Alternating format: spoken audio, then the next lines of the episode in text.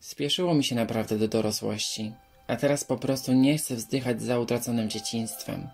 Chcę mieć zawsze w sobie cząstkę dziecka, małego Szymka z misiem.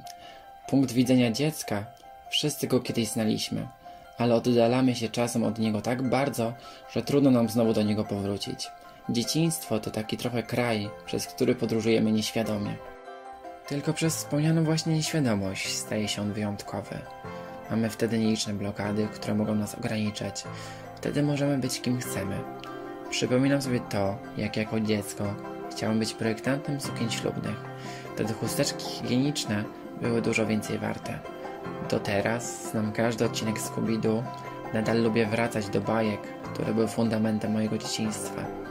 Byłem tak introwertycznym dzieckiem, że rozmawiałem z kredkami i przepraszałem wszystkie przedmioty, które potrąciłem. W dzieciństwie nie istnieją słowa, które mogłyby opisać mroczne lęki i przeżycia. Uszczęśliwiało nas wtedy pudło po telewizorze, które zdawało się pięciotonową ciężarówką. A jak miewa się obecnie twoje wewnętrzne dziecko?